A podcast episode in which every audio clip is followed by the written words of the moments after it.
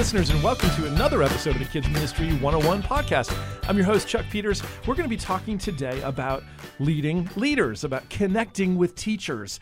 Many of us got into kids ministry because we are gifted at working with kids, or we're drawn to that. And we really quickly find that there's a whole lot more to kids ministry than just working with children. We actually have to interface with other adults to lead volunteers and to work with other adult staffers at our church uh, and to interact with parents. And that becomes a very important part of our role is leading leaders and connecting with teachers. And so today we have with us Delanee Williams. Hi, Delanee. Hey, Chuck from our kids ministry specialist team. And Delaney uh, is a full time trainer. She travels the country for us uh, here at Lifeway Kids, and she interfaces with churches and church leaders. She speaks and lectures and teaches. Now, she was in the church just a couple years ago, right? Right. In the preschool area. Yes, preschool minister. And so she has a strong specialty in that area, but she's also a leader of leaders and a teacher of teachers. And so we had the opportunity to get together today to talk about this notion of leading adults. And we're going to discuss some practical things that we can do or some tips that you have, Delanee, that we are anxious to hear about how we can be more effective at leading other leaders and connecting with our teachers. So thank you for being here to talk about that. She's a Texan. I am. I am. Baylor girl. I am Sic 'em. Sikkim. I was going to say there's something that you do. It's not Gig'em. Right. Sic 'em Bears. Yeah, thank you you know, I grew up in the Northeast in uh, New Jersey, and we don't have college sports there. We have Princeton and Rutgers, and so you know, there's the college sports, sports are academic. When yeah. you go to Texas, though, sports are very important. Right. Right. So, are you a sports fan? I am very much a sports fan. I knew that about you. So, that was so, a little bit of a leading question, I guess. Right. So, right. tell us a little bit, because we always like to get to know our guests. Tell us a little bit about what are, what are your loyalties? Where do they right. lie? Are you straight Texas all the way? Well, in some sports, yes. You already mentioned that um, um, I went to Baylor. So, I'm definitely um, a loyalist to Baylor sports and big fan. And so they've got a pretty good football team. They have, and we're in rebuilding season right now, and so that's what we uh, say about the Titans. Exactly right. Always. So that's why I cheer for the Titans too, because you know I feel that similarities. But you know the basketball teams and stuff, both of the girls and the boys, and also um, definitely I'm a Baylor fan, but I do like the Texas Rangers, and you know, of course, I grew up with them. Um, my I have an older brother, and so I think a lot of those that love for sports came from um, his love of sports too, and just as we were growing up, you know, going to games together and watching sporting events. You know, I I like some of the Cowboys, but I wouldn't say I'm. I like particular players. I'm not, you know, I'll cheer for the Cowboys, but I'm not, you know, diehard Cowboys. So we're we only have one rule in our house with my boys who are 12 and 10, Tyson and Tate. Hi guys. We only have one rule, and that's you can like any team you like except for the Cowboys. Because you know I grew up in New Jersey, so we're Giants people. Right, right. The Cowboys are like. Uh, I can understand. I know they're the enemy. I could even live with the Redskins. Ooh, as hard as that is to say. No, we. Right. Dak Prescott though is a really cool guy. Yeah, so, so there there are some me. cool players yes, and stuff. We'll so I'll cheer that. for them. But so now I knew that De- Delanee was a very serious sports fan. Um, we had the opportunity every once in a while to travel together to conferences and things. We were coming back from Heart of the Child Conference in Oklahoma, and we're on the airplane, and we happen to be in the same row. And Delanee gets out her laptop, and she was watching the Baylor basketball game, I think it was, live on the plane. Right. And I'm like, that. wow, she's really serious. And we almost pulled out that win against Kansas. Remember, it was the last minute, I think, and I was like, it was like man, we can't Final finish Four, it. right? Yeah, and so 16, whatever it was. It I was yeah, we it was conference time. play. Yeah, it conference was something. Play. But yeah, Oh, and so yes. March Madness. just get our hopes up, and then there's going to be one day. Well, fun. Now, were you athletic as a child?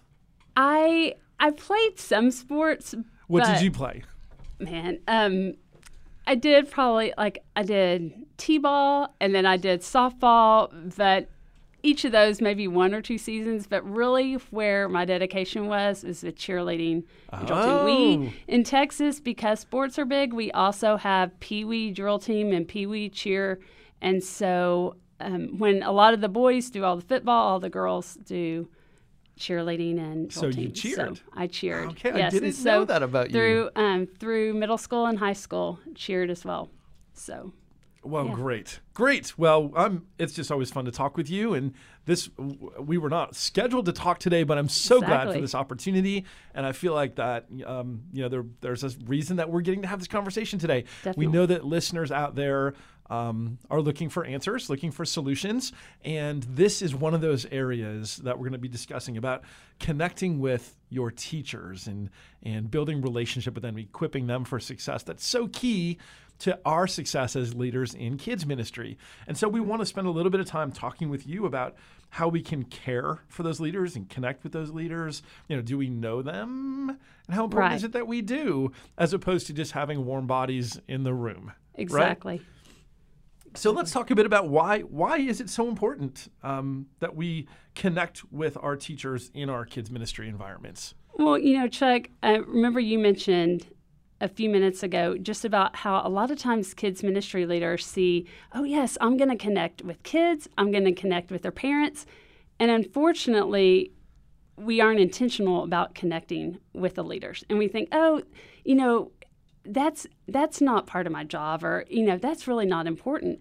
And I think that we fell and we we fail to miss or we fail to um, utilize the opportunity to connect with them, to build those relationships with them. And so I think it's important that we are intentional to um, see ways that we can connect with them. And for me personally, if you would have asked me, I don't know, seven or 10 years ago, you know, do you connect with teachers that serve in the ministry that you lead? I would say, oh, yeah, you know, I know their name. Yeah, that's great. Yeah, they, they teach this class. But probably about five years ago, mm-hmm. what happened to me during that time of reenlistment, you know, during the summer where you just hope if you don't ask the teachers if they're going to return to teach next year, that they're just going to, right? Yes, you know, yes. so if they don't tell you no, then yeah, they're going to teach. But we, as I was going through that one-on-one reenlistment time, if you will, asking them, you know, which age would you like to teach next year? Didn't ask them, you know, are you going you to going teach? to? right. It Which was is a really which, yeah, clever which- way to approach way the subject. right. And as I listened to them, one by one, they were sharing, you know, I've loved teaching for years. And some of them, it was 15 plus years they Mm. had been teaching the ministry. But they said, I have to be really honest with you. I'm struggling with do I go back to an adult fellowship Bible study class or do I stay teaching? Because they said, I hmm. love teaching. I love getting to know the kids and their parents. But I'm I'm really missing that sense of community. I'm really missing that being a part of a group. And so the Lord used those teachers in my life to help me see, okay, this this is hmm. important because as I began to ask other teachers, I would ask them, please be honest, please be transparent. And they would say, yes, you know, I mean, I come to church and I know you care about us. I know other people care about me, but if there was something going on in my life where I needed to call three people and say, please pray for mm. me, or I need some help in this ministry area, can you come over to my house? I don't know if I would have mm. people that I could call. And that really broke my heart because I thought, you know, as a kids ministry, as a kids minister, here we are leading people, but am I truly leading my leaders and connecting with them and creating that sense of community, which I think people in our churches are wanting so much is that that sense of community. So I saw the importance of that, but then also just from the realistic part, I was like, if we don't do something purposeful and intentional, then teachers may not return teaching and it'll be harder to enlist them as well. So you've hit on a couple key things there that are worth highlighting. One of those is we know as kids leaders that many of us feel disconnected from the church Right. and isolated. And a lot of us think, well, that's just because of the role, right? I'm in a role where I'm working with the kids all the time and I'm not able to sit in worship or to be a part of a small group in the same way. And so unless we are intentional, leaders will fall into that, right? We we can, and that can be discouraging and leave us isolated from the rest of the body. So that's something that we need to be aware of. But what we may not be as aware of is that as we recruit people, we are kind of bringing them into that same situation where people who do serve faithfully week after week after week year after year may uh, may themselves feel disconnected from the rest of the church because they are serving, and so we have a, a responsibility there to look out for them in that situation and provide a sense of community of our own. Definitely. And I think, too, those are both great points that you highlighted because now seeing it from the perspective as a ministry volunteer in my current situation, now since I'm here at Lifeway, I teach five year olds on Sunday morning at my church here. And, and, you know, now I completely understand what it's like to be that volunteer, wanting that community. And mm-hmm. I'm blessed to serve in a preschool ministry where a preschool minister will text me or she'll call me during the week and um, just say, How are you doing? How can I be praying for you?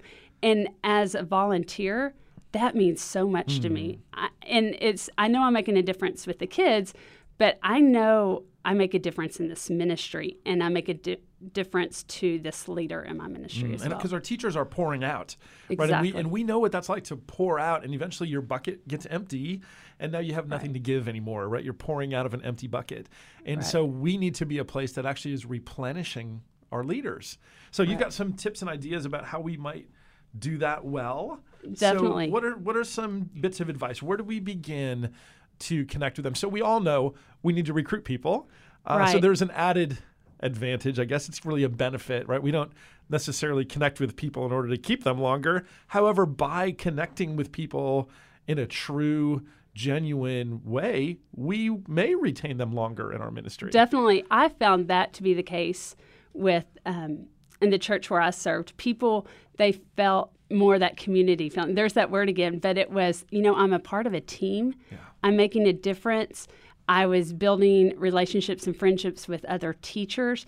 And two, they also wanted to bring in their friends that maybe weren't teaching. You know, so all of a sudden there was that, yes, you know, I'm being ministered to as well. Mm. I'm ministering. But I'm sorry, go ahead. No, I was just going to ask you. So, you know, uh, I kind of am sensing as I listen to our own conversation here that our listeners might be thinking, okay, this is great. I love this idea, right? Yes, we want to include our people in community is that not just one more thing for me to do? Right. Because right? we already have people have full plates already. And although this is a wonderful idea, yes, it would be great to figure out how we can build community and, and mentor people and even just care for them and, and lean into our leaders. Right. How do we avoid that from feeling like just one more thing that we don't have time for? Definitely. Well, and I think part of it is is you you equip others on your team that are already there to be doing it, to planning it, to because like you said, our our to do list is never ending. Mm. And so something to keep in mind is you don't have to be the one planning everything, connecting everyone. You know, delegate that. Allow others to use their gifts that maybe they would be using in an adult group that if they like to plan fellowships, and I'll share some ideas with that. But hey, you know, idea. let them plan that, and that gives them ownership as well. There's also something that I want to remind the listeners too is that this doesn't just happen overnight, that it takes time, and it's that consistency and intentionality over time that truly builds that community. Hmm. And it sounds like what you're really describing is not so much an event or a task, but a culture right. that we exactly. create. Right, right. And one of the ways we would do that is whenever someone came on board or began serving in our ministry, I would be intentional about getting to know them, past their name, past what class they were teaching. And so that was learning even how to say their name and spell their name. And so we, for instance, we had several Christies serving in our ministry. And so one spelled it C R C H R S T I, and then one ended I E, and one ended with Y. But I and needed. if you mix them up, right? And so nobody likes to have their name misspelled. Exactly, right? and that's something. Someone's name is so important to them and is unique to them, and so that was. So you're okay. So your name is Delanee, right? D E L A N E E. Have you ever had anyone get your name incorrect? Um, I've lost count. Yes. so what yes. kind of things do you get?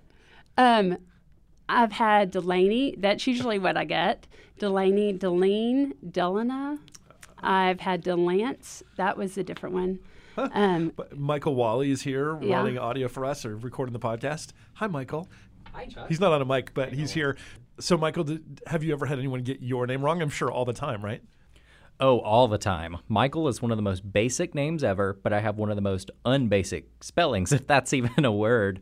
Um, it's always wrong. In fact, even when I started working here, my email was wrong, my credit card was wrong, so I'm pretty used to it, but I like the spelling of my name. And so, getting people's names right is one of those little things that really affects how people feel about us, right? Right. Well, and I think it communicates hey, someone truly knows me and I'm special to them. Yeah. And so, you know, it's like how people may be asking, well, how did you keep it, you know, organized of who spelled whose name, you know, which way? I had our teachers complete a sheet that was like an all about me sheet that many times we have our kids or the kids in our class that we teach, you know, it, it's just general information. Um, you know, what something that we had on our teachers was um, their birthday.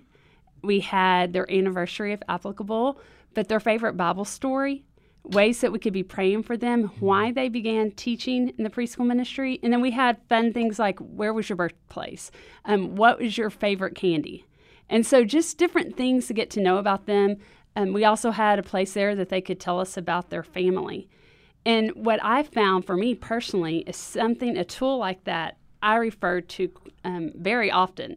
I would keep it in a notebook on my desk, and it helped me as I was praying for them, but then also just to get to know them well. And there was even a question on there, you know, when's the best time to visit with you by phone or text, you know, that mm-hmm. way. So again, I could quickly refer to information about our teachers. And so what I did like for their birthdays was on their birthday I would get their favorite candy if possible. And, you know, and just a short little card and then have it in their classroom for them. And just little things like that yeah. go a long way. And people would send me, you know, texts and thank you notes. That meant so much to me. I, you know, how did you know that this is my favorite? And then later I'd remind them, remember that sheet you completed? you yeah. And so I think things like that, getting to know their family as well, because many times we forget their family as part of our ministry. Mm.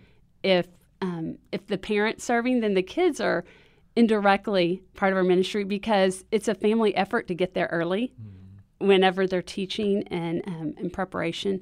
So, get uh, one of the biggest ways to connect with them is just individually getting to know about them and um, and learn everything you can do, and even through social media. If you're friends with them, that's a quick way to connect with teachers. To kind of be aware of their interests and other exactly. Things. So that, I've got a couple thoughts coming off of what you just said. One is, you know, we know uh, going back to the love languages, right, that we've all heard about, that different people receive appreciation in different ways.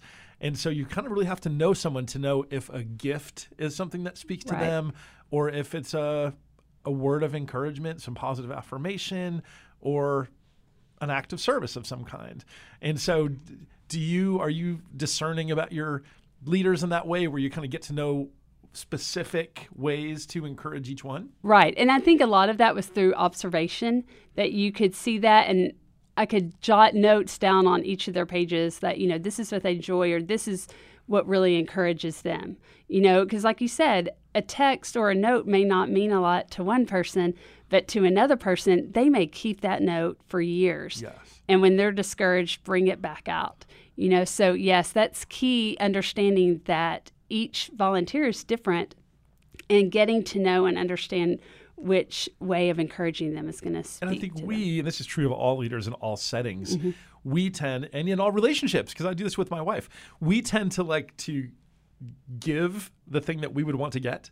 Right. Right. So right. I like gifts. I'm a gift guy. My wife is not a gift girl she wants acts of service. It's she would rather I put gravel down in the driveway for her birthday rather than get her flowers or jewelry. So I need to learn that, right? And but we tend to give what we want. So that awareness of understanding that different people speak different languages in terms of the affirmation we give is really key. You mentioned social media.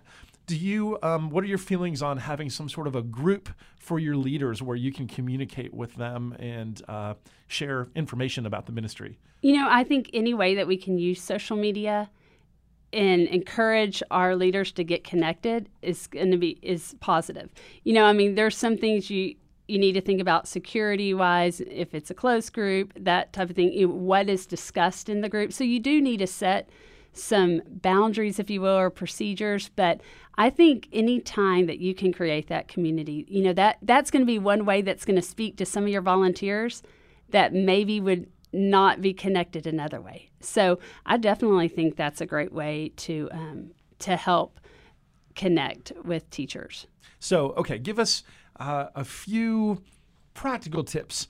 Where do we begin? So, if we're listening to this and we're thinking, oh, this is something I need to work on. I could Right. be better in this area. And I think we Right. all could, Right. uh, except for those few who are just, you know, killing this in this area. Uh, We can all learn from this and get better. So, where would you recommend we start? What is, what is the first one, two, or three things uh, that might be places we go? Mm-hmm. So this doesn't feel overwhelming, but so that we can get moving the right direction. Right. Well, I think definitely, you know, getting to know them as a person, and then two, also listening to them and listening to their verbal feedback, but also nonverbal feedback. So as you get to know them and all, you may notice that maybe a teacher that was there on time every week, or even and when I say on time, I mean early and prepared.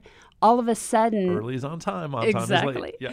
And and maybe they're coming in rushing, you know, into the and so you're noticing something's different. They haven't said anything to you, but they're non-verbal communicate. They're communicating non-verbally that maybe something's going on in their life. Well, it may be a family situation that if you just go up and say, "Hey, how's everything going?" and asking an open-ended question, then that's going to give the free them the freedom to share with you. And so, just really being in tune with the Holy Spirit as you are walking around and ministering to them, and just ask the Lord, Lord, help me see these people through your eyes. Give me sensitivity in my eyes and my ears, and and give me the wisdom of the words to say as you're talking with them and truly listen because people want to know that they matter. And so when you're asking a genuine question, they can tell it's genuine and, and caring for them. And I think too, if, when you have the opportunity to pray for them, pray for them. And it doesn't have to be this long, you know, drawn out prayer, but just a quick let them know you're praying for them. And there's something special about hearing people praying over you. Mm-hmm. And I think that's important for our, our teachers to hear. So listening um, to their actions and then also their needs, but then also even just asking them questions and truly valuing their feedback. I know sometimes I would ask our teachers, hey, you know, how do you feel? How did you feel about this training? And they'd be like, oh, it's great and everything. I was like, no, how, what did you feel worked well? What are some other topics that you would like covered in trainings? Or what can we do to help you in your role as a teacher. And some of the teachers were like, You really want to know? I was like, Yes, I really want to know. And so they would give these ideas, and it helped me um, hear from them. It was sharing from a different perspective that maybe I hadn't seen it in a while. And so not only hearing what they were saying, but validating it is very important. That built trust. Then what I found was when they knew they were validated, they would even share more and they would be very truthful with me. And sometimes that truth is hard to hear, but we need it to grow as a leader and also as we need that truth to help grow the ministry as well. And so, um, definitely listening to them and asking those questions. Something that I would do to for our new teachers was about a month after they began teaching. I'd call them and say, "Hey, I just have three questions," or email if that was easier for them, and say, "What have you enjoyed most? Mm-hmm. What has been the most challenging part? And what do you wish you would have known before you began teaching that? Now you know, but what do you wish we would have told you?" those I learned so much through just those conversations with those teachers. And what I found is it also encouraged them to, to know that they were valued, that they were part of our team as well, and that they had a voice. It wasn't just, you know, mm. the leader leading the ministry, but they were truly part of our ministry as well. Yeah. And so I would say that, and then also just finding ways for teachers to connect with other teachers. Mm. I think that's big. We talked about how they miss that adult fellowship. And so that's a way that you can bring in other leaders in your ministry to plan, you know, let's let's all go out to lunch after after church, families included. And everyone pays for their own, but this this month, this quarter we're going to go to this restaurant. Okay? You know, and then It's an opportunity to get to know one another. Exactly. connect. and understand that some of the people or all the people won't come to every event but there will be some that will come the ones that need to be there will connect and it that was one of the neatest things is to see those friendships grow that maybe these teachers didn't know each other before they began teaching and um, in ministry but then after they began teaching and then seeing each other at different events or teaching together, then they became very close friends. Mm. So, doing something like that, going to a restaurant, um, even something as simple as having one of them lead a Bible study other than a time that they're teaching, mm. you know, that that also meets that need of that spiritual growth as well. And then even just meeting together before to briefly pray for the morning you teach you know, just come quickly together, pray a couple minutes, and then everyone's able to go and teach their class. Connecting with teachers, so, so important to our success. None of us is meant to do ministry alone. We know building a team and working with others is how it's intended to be. So, why we're the body.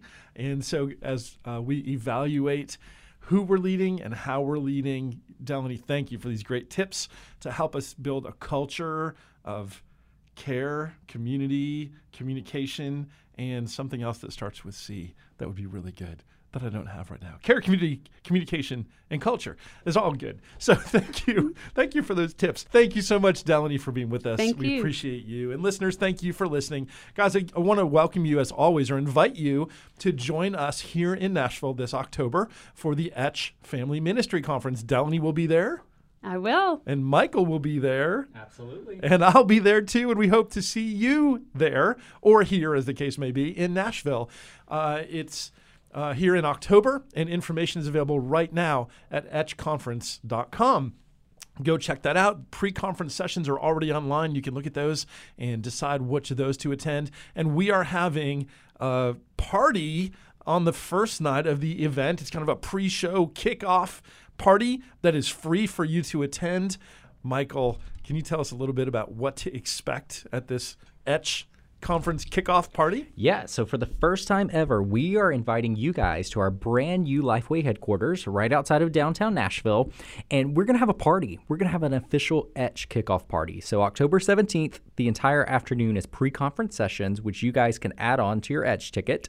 And then after that, we're having our Etch kickoff party. We're to have food trucks available so you can um, purchase food. We're also to have some free soft drinks and water. And um, one of the most fun parts is that you guys get to hang out with us. We want to hang out with you. You get to hang out with our Lifeway Kids and Lifeway Students team, network, and there's going to be live music because this is Music City. It's going to be an awesome time. How can you beat a free party?